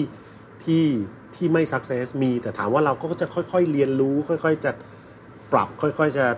ขยับไปอีกทีเรื่อยๆเรื่อยๆขึ้น ซึ่งถามบอกว่ามันมีแหละไอ้ความความขลุกขลักระหว่างการ transform เนี่ยมี แต่ผมเชื่อว่าในวัฒนธรรมองค์กรของ Mercedes-Benz เอง ฮะ ที่ ที่เปิดโอกาสให้ให้คนรุ่นใหม่ ๆ เนี่ย อืม ขึ้นมาลองขึ้นมานั่นอะไร จะเห็นว่า ผมเชื่อว่าประธานบริษัท ผมตอนนี้น่าจะเด็กกว่าผมนะ ที่ Head Office น่าจะ 40 กว่าเองนะมิสเตอร์โอลาคาเลเนียสเนี่ย อืม นะครับ แล้วหลาย ๆ คนเนี่ยก็จะเป็นเป็นเจเนอเรชันใหม่ ๆ ขึ้นมาแล้ว อืม โดยที่มันอยู่กันได้โดยที่ที่มันมันไม่ได้หมายความว่า ไอ้แก่มันคือแก่ไปเลยอะ ครับ มันก็ยังมีมันยังมี experience อะไรที่มาแชร์กัน ผมว่าวัฒนธรรมองค์กรอ่ะมันสำคัญในการ อืม ที่ที่จะลองที่จะเปลี่ยนที่อะไรทั้งหลายแหละถ้า อืม ถ้ามันเริ่มต้นจากวัฒนธรรมองค์กรที่เป็นฟิงเกอร์พอยต์ไปที่ใครปุ๊บเนี่ยมันก็จะมันจะไม่โตมาได้ขนาดเนี้ย อืม แต่องค์กรเนี้ยคือ Mercedes-Benz เนี่ยมันมีวัฒนธรรมองค์กรที่น่ารักตรงที่ว่าเฮ้ยมันคุยกันได้ มัน อืม มีการแลกเปลี่ยนกันในทุกเลเวลเลยนั่นหมายความว่าเวลาที่ไอ้ประเทศเล็ก ๆ อย่างเราไปประชุมที่เมืองนอกเนี่ย ครั เรา บ สามารถจะยกมือถามได้ คอมเมนต์ได้ว่าจริงไม่จริง แล้ว อืม เขาก็ปรับใช้หมด อืม เพราะฉะนั้นคือคือเราหลาย ๆ ครั้งที่เราไปทำเนี่ยเราทำในมุมของ PR เนี่ยเราเคยไปคุยกับเมืองนอก ซึ่งถามว่าถ้าเป็นบริษัทอื่นเราอาจจะโดนไล่ออกนะ เพราะว่าเรายกมือถามถามบอกว่าเฮ้ยอยู่ต้องการวัด KPI ไอจากอะไร ถ้าอยู่ต้องการวัด KPI ไอจากจากไอตัว PR value ทั้งหลายแหล่เนี่ยแล้วอยู่ให้ value ของทีวีกับ newspaper เยอะมาก งั้นไอก็ลงแต่ทีวีกับ newspaper นะ อืม เพราะอยู่ให้ให้ PR value ของ อืม เว็บไซต์เนี่ยน้อยมาก ครับ แล้วบริษัทได้แล้ววะ อืม ในเมื่อคนมัน แต่ประเทศจิ๋วอย่างเราแม่งกล้าที่จะยกมือก็ไม่ใช่ประเทศกูนี่ แหละ กล้ารที่ยกมือว่าแบบเฮ้ยนายครับ เอางั้นจริงเหรอครับ อืม ซึ่งตอนหลังมันก็ไปเกิดการจุดประกายว่าแบบเฮ้ยมันต้องเปลี่ยนเลโชของการนั่นแล้วว่าเว็บมันต้องมีมูลค่านั่น ตอนนี้ปรับแล้ว ปรับกันมาหมดแล้ว อ๋อ เพราะฉะนั้นมันก็คือเราก็จะได้ทำงานได้อย่างสบายใจ ครับ ไม่ใช่ว่าแบบอ่ะผู้ใหญ่มาถึงก็ทุบโต๊ะปังว่าเอ้ยเอาแบบนี้แบบนี้แบบนี้แบบนี้แบบนี้ แสดงว่าวัฒนธรรมของเบนซ์เป็นอย่างนี้อยู่แล้ว เป็นอย่างนี้อยู่แล้ว เพราะฉะนั้นมันทำให้ ในการ ให้ปบ เปิดเปิดกว้าง ใช่ สำหรับคนอยู่แล้ว ตรงนี้มันก็เลยไม่ได้มีความมีความกังวลอะไรเป็นพิเศษไหมฮะ กับอนาคตที่มัน โอ้โห มันไม่แน่นอนเมื่อกี้เราพูดกันหลายเรื่อง ค่านิยมคนเปลี่ยนเทคโนโลยีคู่ ถามว่า แข่ง ถามว่ากังวลไหมคือ เนื่องจากว่าเบนซ์เนี่ยมันมีกฎว่าเราพูดโปรดักต์ในอนาคตไม่ได้ แต่ยืนยันตรงนี้ว่าเราไม่กังวลเลย เพราะเราคือในฐานะลูกจ้างเราเห็น อืม ดิเรกชันแล้วว่าไอ้ อืม โปรดักต์มันจะมีอะไร มันจะ อืม มีอะไรมาให้เล่นมีอะไรมาให้ทำเยอะแยะ มีอะไรสนุกตื่นเต้นเยอะ อืม เพราะว่า Mercedes-Benz เนี่ยตอนนี้เนี่ยสิ่งที่บอกได้ก็คือ มันจะมีอะไรสนุกสนุกๆในประเทศนี้อีกเยอะนะครับ อืม แต่ก่อนเนี่ย Mercedes-Benz คือ Mercedes-Benz เฉยๆ ครับ เดี๋ยวนี้เราแยกพิลล่าออกมานะครับ เป็น Mercedes AMG ที่คุณ อืม เห็นอยู่แล้ว ครับ Mercedes AMG เนี่ยเติบโตเยอะแยะมาก โตขึ้นมา 60%น่ะ อืม จากปีที่แล้วอะไรเงี้ยนะครับ ด้วย local production ของเรา ปีเนี้ยคุณจะได้เห็นอีกหลายแบรนด์มากนะครับ หรือปีหน้า เป็นพิลล่าของแยก เป็น ออกม พิลล่าแยกออกมา แยกออกมาเลยคือ Mercedes Maybach อ๋อ คือ Maybach ก็จะเป็น Luxury เลย ครับ จะเป็น Mercedes EQ ซึ่งเป็นรถไฟฟ้าเลย ครับ แล้วอีกพิลล่าหนึ่งซึ่งคุณถามหาอยู่ แล้วทำไมไม่มาโชว์ ก็คือ G Class อ๋อ G Class ก็จะแยกเป็นพิลล่าอีก อ่า อันหนึ่งเลย อ่า เพราะฉะนั้นมันจะมีโปรดักต์มีอะไรที่ตื่นเต้นมันจะมีความเปลี่ยนแปลงมีอะไรลักชัวรี่ก็ยังเป็นลักชัวรี่อยู่ Mercedes Benz ก็ยังมีรถ อืม เยอะแยะมาก ตัว AMG ก็จะมีโปรดักต์ใหม่ ๆ มามากนะค ครั รับบ แล้วตัว G Class ก็จะมีอะไรให้ตื่นเต้น อืม ภายในปี 2 ปีนี้ ครับ เหมือนกัน เพราะฉะนั้นมั่นใจว่ามีปลาย มีปอะไร ลาย ส มั่นใจว่าปีหน้าเราจะยังได้คุยกันอีก ขอคุยเรื่อง EV ครับ นะครับเรื่อง EV ซึ่งอันนี้อาจจะไม่ได้คุยแค่ตัวตัวเบนซ์อย่างเดียว แต่ว่าใน ครั ฐา บ นะที่เป็นเอ่อผู้เล่นรายใหญ่ ครับ นะครับเอ่ออยากเห็นทิศทางในมุมมองของพี่ดอมเลยว่า กระแสที่เกิดขึ้น ซึ่งตอนนี้หลายคนบอกไม่ใช่แค่กระแสแล้วมันกลายเป็นสิ่งที่จะเป็นอนาคตแน่นอน EV จะเกิดขึ้นจริงได้ ต้องมีปัจจัยอะไรบ้าง แล้วประเทศไทยเนี่ยเราเห็นภาพนั้นเป็นอย่างไร ผมเห็นนะ ผมเห็นว่ามันต้องมันต้องได้รับความร่วมมือกันทุกทุกภาคส่วนเลย ครับ คืออะไร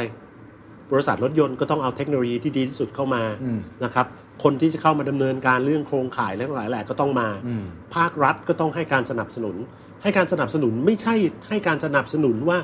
ลดภาษีให้ฉันสิ ครับ ฉันจะได้ลดเข้ามาแล้วทำกำไรไม่ไม่ใช่อย่างนั้น สนับสนุนเนี่ยก็คือคุณไปดูประเทศทุกคนไปดูงานหมดว่านอร์เวย์สวีเดนเนี่ยอุ้ยรถไฟฟ้าทั้งนั้นเลย อ่า เดี๋ยวก่อนประเทศก็มีคนอยู่ไม่กี่ล้านคนเอง อืม ใช่ไหมฮะอินฟราสตรักเจอร์เขาพร้อมที่จะทำถามว่าสิ่งหนึ่งที่เราอยากจะขอเนี่ยไม่ได้ขอให้บริษัทรถยนต์นะ อ่า ขอรัฐบาลว่าขอเบนฟิตให้ผู้ใช้ อืม ถ้าผู้ใช้มีเบนฟิตคนก็จะคอนซิเดอร์ว่าจะใช้รถไฟฟ้า อืม ถูกปะ ไม่ได้ เช่น ขอเบนฟิตให้ผู้ผลิต ไม่ได้ขอเบนฟิตให้ผู้ผลิต ผู้ผลิตมันก็คือมีไอ้ BOI มีการลงทุนมีบอร์ด investment อะไรทั้งหลายแหละเฮ้ยมันก็เป็นเรื่องปกติในการทำธุรกิจอยู่แล้ว ครับ แต่เบนฟิตของผู้ใช้อย่างยูเงี้ย อืม ถ้าถามว่ายูใช้รถไฟฟ้า แล้วยูมีสติกเกอร์ที่บอกว่า คันนี้เป็นรถ E ีวี อืม แล้วยูวิ่งจากเซ็นทรัลเอบ s ซีเนี่ยทะลุมาเลยแล้วไม่ต้องบังคับขึ้นทางด่วนแล้วทะลุไปบำรุงราษฎร์ได้เลยอะ อืม โอเคกว่าปะ ถูกปะไอ้กูเป็น E ีวีกูวิ่งสวนตรงนี้ได้นะ อืม หรือถามบอกว่า เฮ้ยยูจะไปจอดที่ไหนแล้วยูมีที่จอดสำหรับ E ีวี อืม ณวันนี้ปัญหาหลักๆเลยเนี่ย ก็คอนโดมนยังไม่มีที่ชาร์จไฟเลยแล้วใครจะใช้อ่ะ อืม คอนโดกี่แท่งอ่ะ อืม มีกี่แท่งอะครับที่ที่มีที่ชาร์จไฟให้กับ อืม รถ อืม ปลั๊กอินอะไม่มีนะ ครับ ทีเนี้ยถ้าเราร่วมมือกับทุกฝ่ายว่าคนทำอสังหาริมทรัพย์ กฎหมายของกทมว่า เฮ้ย ต่อไปนะ ถ้าคุณจะสร้างตึกเนี่ย 20%ของ ที่ parking จอด space อืม ต้องเป็นที่ชาร์จ EV ครับ คนมันก็แบบ เออ เฮ้ย มั งั้ น น เกิด ซื้ออา ตึกนี้อยู่ตึกนี้แล้วก็ว่ากัน ถูกไหม อ่า มันมันต้องการเบนฟิตอย่างนั้นมากกว่า มากกว่าที่บอกว่า เอ้ย มาสิ เดี๋ยวคุณลดภาษีให้ผม คุณลดการนำเข้าให้ผม ผมจะเข้ามาขายเยอะ ๆ ไม่หรอก มันอยู่ที่ ันนั้นไม่ได้เกี่ยว ผู้บริโภคอ่ะได้ประโยชน์อะไร เพราะฉะนั้นก็คือภาครัฐเองก็ต้องมานั่งดูแล้วว่า เอ้ย เขาได้ privilege อะไรจากการที่เขาใช้รถ EV ภาษีเขาเสียน้อยลงไหมแล้วอะไรยังไง ครับ ซึ่งซึ่งอันนี้ผมว่าเราก็คุยกันเยอะว่า ใช่ มันเป็นเหมือนไก่กับไข่อะครับ อะไร ว่า เกิดก่อนดี อะไรเกิดก่อนดี ระหว่างอินฟราส r u ั t เจอร์กับตัวผู้ผลิตที่จะเอารถมาผลิตหรือว่าเข้ามาก็ตามที มันมันผมเห็น วันนี้ผมเป็นผู้ผลิต ฮะ ผมก็บอกว่าเอ้ยสร้างอินฟราสตรักเจอร์ดิ อืม แล้วเดี๋ยวผมจะเอามาขายเยอะ อืม ๆ ไอ้คนสร้างอินฟราสตรักเจอร์บอกรถมาขายเยอะๆดิหูรามเฮ้ยก็จบละฮะประเทศ นี้ ก็ไม่ได้เริ่มกันละฮะ ก็รอกันไปรอกันมา เพราะฉะนั้นก็ถึงได้บอกเลยว่าพลักอินไฮบริดมันก็ยังเป็นเป็นทางเชื่อมอะ อืม ที่มันจะไปแต่ถามว่าณวันนี้ผมว่าเทคโนโลยีมันไปไฟฟ้าแน่ แล้วผมว่าผมดีใจนะไม่ว่าจะเป็นรถที่เรียกว่าอะไรรถที่เรียกว่าเป็นรถที่ผลิตจากจีน ครับครับ รถที่ผลิตจากญี่ปุ่น รถที่ผลิตจากประเทศไหนก็ตามเนี่ยนั่นคือเหตุผลว่าทำไม Mercedes-Benz ถึงทำโครงการที่เรียกว่า Charge to Change อ่า ก็คือเราให้ Wallbox เนี่ยติดไว้แล้ว Wallbox เราเนี่ย เราบอกว่าถ้าคุณไม่ชอบคุณจะแกะโลโก้เบนซ์ออก เอาโดเรมอนติดเลยไม่มีปัญหา คุณใช้ได้ทุกยี่ห้อ ชาร์จได้ทุกยี่ห้อ คือเรารณรงค์อ่ะให้คนอ่ะชาร์จไฟให้เยอะที่สุด อืม เรื่องมลภาวะกับเป็นการสร้างค่านิยมว่าคุณต้องชาร์จไฟ ครับ พอคุณต้องชาร์จไฟเยอะๆเนี่ยมันก็จะเกิดดีมานมันก็จะเกิดความต้องการถูกไหมพอมันเกิดความต้องการเนี่ยมันก็หมายความว่า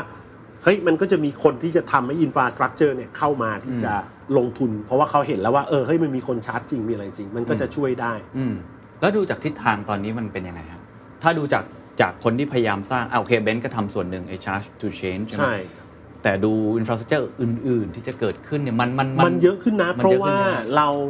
เราคุยกับ PEA คือการไฟฟ้าส่วนภูมิภาค เราคุยกับการไฟฟ้าฝ่ายผลิต ครับ นะครับ เราคุยกับหน่วยงานราชการอย่าง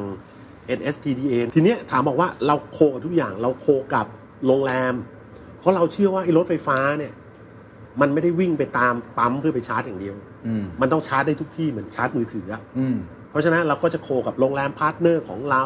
เราก็จะไปโคกับสนามกอล์ฟ อืม เรากำลังคุยกับโรงพยาบาล เรากำลังคุยกับหลาย ๆ ที่ เพราะฉะนั้นเราก็ทำส่วนของเรา คู่แข่งของเราเขาก็ทำอยู่ อืม หน่วยงานภาครัฐก็ทำอยู่ เพราะฉะนั้นเนี่ยผมเชื่อว่าอีกหน่อยพอเน็ตเวิร์กมันเริ่มเริ่มเยอะขึ้นเนี่ย อืม มันก็จะดีขึ้นเพราะว่าเราถูกบังคับว่าเราใช้ Type 2 หมดที่ชาร์จ มันชาร์จได้กันหมด มันได้หมดคือไม่ว่ารถเบนซ์จะไปชาร์จของที่ชาร์จ BM BM จะมาชาร์จเบนซ์เราจะไปชาร์จ Audi เลย ครับ ถ้าขอให้มันมีที่ชาร์จที่เป็น Type 2 ชาร์จได้หมด อืม เพราะฉะนั้นอ่ะมันก็น่าจะช่วยกระตุ้นให้ทุกอย่างมันดีขึ้น ครับ ครับผม ก็ทิศทางอ่ะน่าจะไปในทางนี้ แต่จะ ครับ เกิดเร็วจะเกิดช้าเนี่ยก็ต้องว่ากัน ก็ต้องว่ากันไป กันอีกทีว่า เรา แต่ละ พยา ฝ่าย ยาม แต่ละสเต็กโฮเดอร์เนี่ยผลักดันมากน้อยแค่ไหน ครับผม นะฮะทีนี้คุยในแง่ของภาพการผลิตหรือการ ครับ ประกอบบ้าง เราพูดกันเยอะผมคุยกับอ่าเลขา EEC คุยกันหลาย ๆ คน เราก็รู้อยู่แล้วว่าประเทศไทยเป็นเป็นฐานการผลิตชิ้นส่วนยานยนต์ ครับ ประกอบรถยนต์ที่แบบสุดยอดมาก แล้วก็ เป็นรายได้เข้าประเทศ ฮะ ที่ที่เยอะมากนะครับ แต่คนก็จะตั้งคำถามว่าเนี่ยพอมันเปลี่ยนผ่านไปสู่ EV เนี่ยมันตอนนี้เราพร้อมจริงไหม ในฐานะที่เป็นผู้ผลิตเลยเนี่ยเรามองตรงนี้ยังไงประเทศไทยพร้อมไหมครับ แล้วเรากล้าลงทุนในเรื่องนี้มากน้อยแค่ไหน โอ้โห ถ้าถามว่าตัวเงินลงทุนเราพูดไม่ได้ แต่ว่าผมยืนยันเลยว่าประเทศไทยเนี่ยคืออยู่ในสายตาแน่ ๆ ของของเฮดค q อเตอร์ของของ Mercedes-Benz ครับ นะครับ เพราะว่ามันไม่ใช่เรื่องง่ายที่ใครเขาจะอนุญาตให้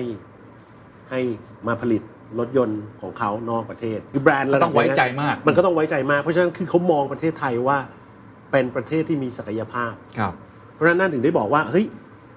ทำไมเราถึงเลือกที่จะทำตรงนี้ เพราะเราเชื่อศักยภาพของของประเทศไทยว่าเราทำได้ดีนะครับ แล้วมันก็เป็นภาพในเรื่องของ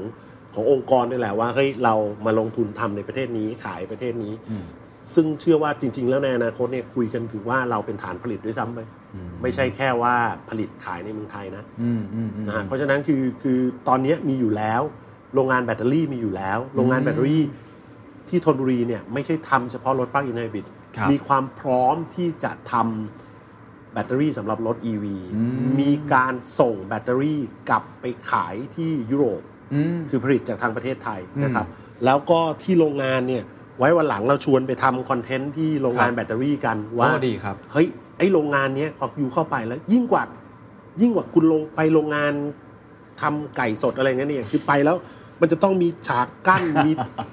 ล้างเท้าเช็ดเท้าอะไรกันเหมือนกับเข้าไปในโรงทำอาหารอย่างนั้นเลย อ๋อ อะ เหรอฮะอ่า แล้วก็คือโรงงานเนี้ยจะถูกวางไว้แล้วว่า ข้างบนเนี่ยเป็นโซลาร์แผงแล้วใช้ไฟฟ้า คือจะทำทุกอย่างให้สะอาดหมด แบตเตอรี่ของรถที่เราขายในประเทศเนี่ย เราจะนำกลับมาเป็น second life มาใช้ตัวนี้เป็นตัวที่จะเหมือนกับว่า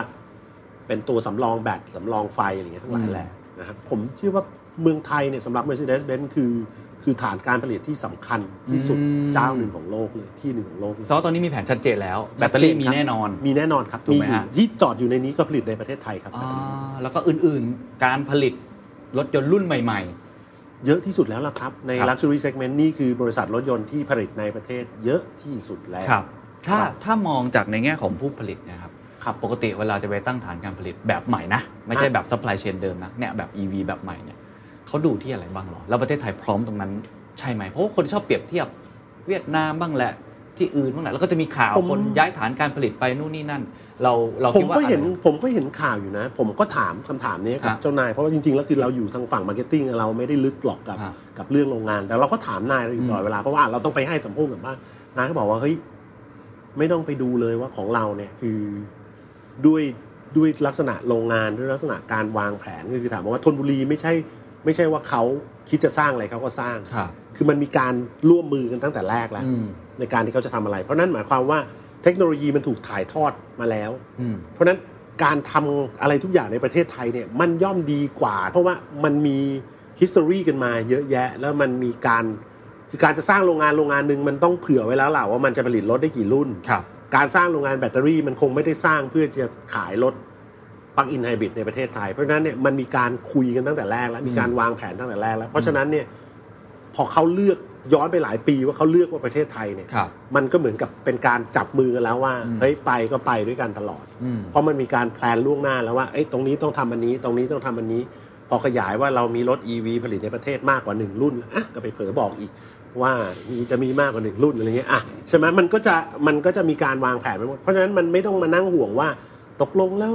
แรงงานที่เวียดนามมันถูกกว่า อืม แรงงานที่ตรงนั้นถูกกว่าหรือเท่านั้นไหมแต่ความรู้ความเข้าใจในเทคโนโลยีของคนไทยหรือประเทศไทย หรือคู่ค้าของเราเนี่ยมันมีเยอะกว่า อืม ที่อื่นๆในภูมิภาคนี้ อืม คือเรียกว่าเหนือกว่ามาเลเหนือกว่าเวียดนามเยอะมาก อืม เพราะฉะนั้นยังไงยืนยันว่าสำหรัคบรับ Mercedes-Benz ไทยคือฐานผลิตรถ EV แน่นอน อืม เพราะหลายคนจะกังวลเรื่องนี้ว่า ไม่ต้องกังวลสำหรับ Mercedes-Benz ไม่ต้องกังวลเลย ว่า เฮ้ย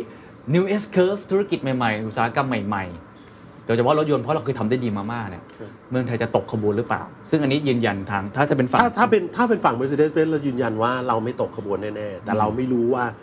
เจ้าอื่น ๆ แผนงานเขาทำอะไรกันยังไง แต่ของเบนซ์เนี่ยคือคือมันมีการคุยเรื่อง EV เนี่ย อืม มาก่อนที่เราจะคุยเรื่องนั้น เพราะว่าตั้งแต่ปี 2018 แล้วเราเอา ครับ คอนเซปต์คาร์ที่เป็นไฟฟ้าเขามาโชว์ตั้งแต่แรกแล้ว อืมอืมอืม ใช่ไหมฮะคือคือมันเพราะฉะนั้นการที่เราจะเอาคอนเซปต์คาร์มาโชว์ปี 2018 ครับ มันหมายความว่าเราอ่ะ คุยกันตั้งแต่ 2015 2016 ตั้งแต่คนยังไม่เห่อเรื่อง EV กันเลย ว่าเราคุยโปรเจกต์ EV เนี่ย อืม มานานมากแล้ว ครับ นะครับ เราคุยกันมาหลายเรื่องครับตั้งแต่ระยะสั้น ระยะกลางระยะยาว ผมอยากจะทิ้งท้ายให้พี่ดอมช่วยช่วยสรุปสักเล็กน้อยว่าอืมภาพรวมของอุตสาหกรรมยานยนต์เนี่ยในอีกอาจจะ 5 ปีข้างหน้าแล้วกัน 10 ปีอาจจะยาวไปนิดนึงนะฮะหปีข้างหน้าเนี่ยมันจะแข่งขันกันกันที่อะไร เมื่อกี้เราคุยกันแล้วว่าโอเค customer centricity service หรืออื่น ๆ อีก 5 ปีข้างหน้าผมว่าภูมิทัศน์ก็จะจะเปลี่ยนถูกไหมฮะพฤติกรรมพวกก็คงจะเปลี่ยนรุ่นผมก็คงจะโตขึ้นมามากขึ้นเรื่อยๆรุ่นน้องๆขึ้นมา หรือว่าเทคโนโลยีก็คงจะพัฒนากันล้ำสมัย วิธีการสื่อสารอะไรโอ้ผมว่าเปลี่ยนกระบวนการผลิต มันคงเปลี่ยนไปหมดแล้วฮะในอนาคตคิดว่าอุตสาหกรรมยานยนต์จะแข่งกันที่อะไรแล้ว Mercedes-Benz พร้อมตรงนั้นมากน้อยแค่ไหน ผมเชื่อว่าผมเชื่อว่าก็ยังยืนยันเหมือนเดิมว่าสุดท้ายแล้วถ้าคุณเป็นมันก็ต้องแยกว่าอุตสาหกรรมโดยภาพภาพรวมของอุตสาหกรรมยานยนต์เนี่ยคงเปลี่ยนแน่แหละ ครับ แล้วก็คงแข่งขันกันไปในทางที่เป็นเทคโนโลยี อืม ดริฟเวนว่าใครคอนเน็กได้ดีกว่ากัน อืม ใครใครคือมัน seamless อืม ในเรื่องของ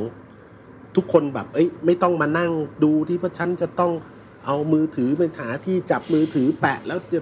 รถตกหลุมแล้วจะหล่นไหมเลย คือทุกอย่างมันจะต้องแบบ seamless กลืนเข้าไป คือรถ ยู่ในรถ เป็น ทั้งหมด gadget คันหนึ่ง อ่ะมัน แล้ว ต้องเป็นแกจเจ็ตอย่างนั้นไปแล้วอยู่แล้ว อืม แต่ทีนี้คือถามบอกว่าถ้ามองในเฉพาะ Luxury Segment เนี่ย อ่า สิ่งที่ทำให้คุณแยกออกมาจากตลาดโดยรวมก็คืองานบริการ อืม เคยมีพี่ถามว่า อยู่รู้ไหมว่า ช็อกโกแลตร้อนที่สิงคโปร์ที่ไหนอร่อยสุด ถามว่ากูจะรู้ไหม วะ ที่ช็อปแอร์เมส อืม แอร์เมสขายอ๋อไม่หรอก แต่ถ้ามึงเป็นลูกค้า เขาก็ไปเดินเอาช็อกโกแลตร้อน อืม มาให้ อืมอืม เพราะฉะนั้นนั่นมันคือการแข่งขันในเรื่องของทำยังไงให้คุณแบบบริการเขาสมกับเป็นแบรนด์ อืม ลักชัวรี่จริงๆ สิ่งที่เซนซิทีฟมากก็คือ คุณมองเป้าการขายเยอะๆ มันจะทำให้การบริการของคุณน่ะ อืม ลดลง เพราะว่าคุณลูกค้าคุณเยอะมาก ครับ เพราะฉะนั้นสิ่งเนี้ยคือสิ่งที่ Mercedes-Benz ให้ความสำคัญมากว่า เฮ้ย สิ่งที่เราไม่ใช่จะขายได้เยอะแยะอย่างเดียว แต่ถามว่าเราดูแลเขาได้ดีขนาดที่เขาสมกับที่เขาจ่ายเงินความเป็นลักชัวรี่ของ Mercedes-Benz หรือเปล่า อืม เพราะฉะนั้นจุดที่เราจะต้องปรับปรุงแข่งขันแล้วเชื่อว่าตลาดรถยนต์ลักชัวรี่ทุกทุกแบรนด์เนี่ยจะต้องทำก็คือในเรื่องของการบริการที่สะดวกขึ้น เข้าใจใส่ใจแล้วก็ต้องเรื่องดีเทลของลูกค้าจะต้องแบบเป๊ะมากเหมือนกับ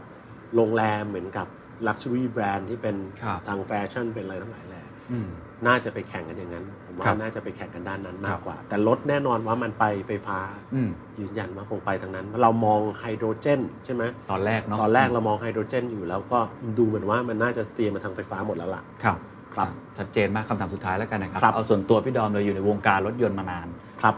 สนุกที่ตรงไหนฮะ การทำงานในวงการนี้ หรือตัวเองมีความ สนุก ข ที่ตรง passion ไหน อะไร แพชชั่นก็คือถ้าเล่าไปก็คือคุณพ่อเป็นนักเรียนเยอรมัน ครับ รุ่นเดียวกับคุณภาคเพียรวิริยพันธ์ อืม ที่เป็นเจ้าของธนบุรี อืม คุณพ่อเคยทำงานที่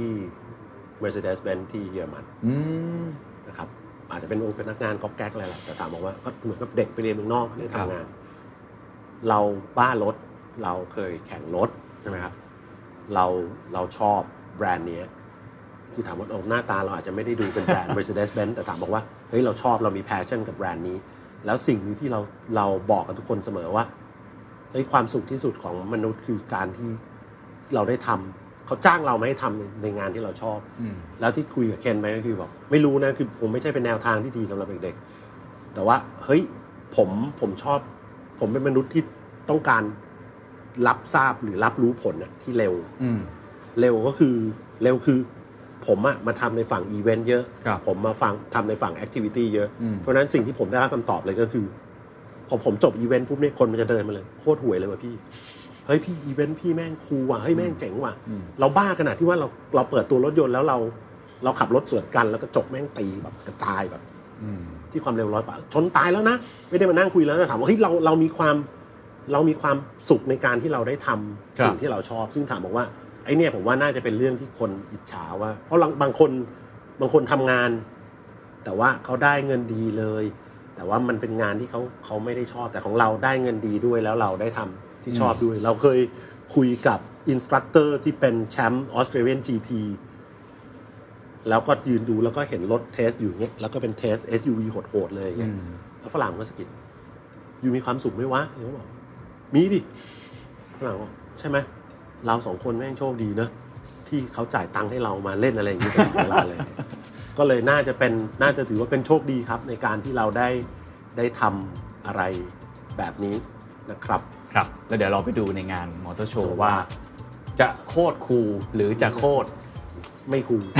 เพราะว่าเนี่ยจบเดอะสแตนดาร์ดไปก็น่าจะมีฟีดแบ็กอะไรมาแล้ว ครับ อะไรของมึงเอาใครมาออกเลย มันก็จะรู้ผลเลยไงว่านั่นยังไง ครับ อย่างเงี้ย อ่ะ ว่าเราจะต้องไปคอยบล็อกเดอะสแตนดาร์ดหรือว่าจะคอยแชร์เดอะสแตนดาร์ดดีอะไรเงี้ย แต่อย่างน้อยเชื่อว่าพี่ดอนมีความสุขแน่นอน ครับ นะครับ ขอบคุณมากครับ ขอบคุณมากนะครับ ครับผมครับข ข อ อ บบ คุ คุณ ณ ค ครั รับบ สวัสดีครับ And that's the secret sauce. ถ้าคุณชื่นชอบ The Secret Sauce เอพิโซดนี้นะครับ ก็ฝากแชร์ให้กับเพื่อนๆ คุณต่อด้วยนะครับ และคุณยังสามารถติดตาม The Secret Sauce ได้ใน Spotify, SoundCloud, Apple Podcast, Podbean, YouTube และ Podcast Player ที่คุณใช้อยู่นะครับ และอย่าลืมติดตาม Facebook Fanpage The Secret Sauce เข้ามาติชมเข้ามาพูดคุยกับผมได้เลยนะครับ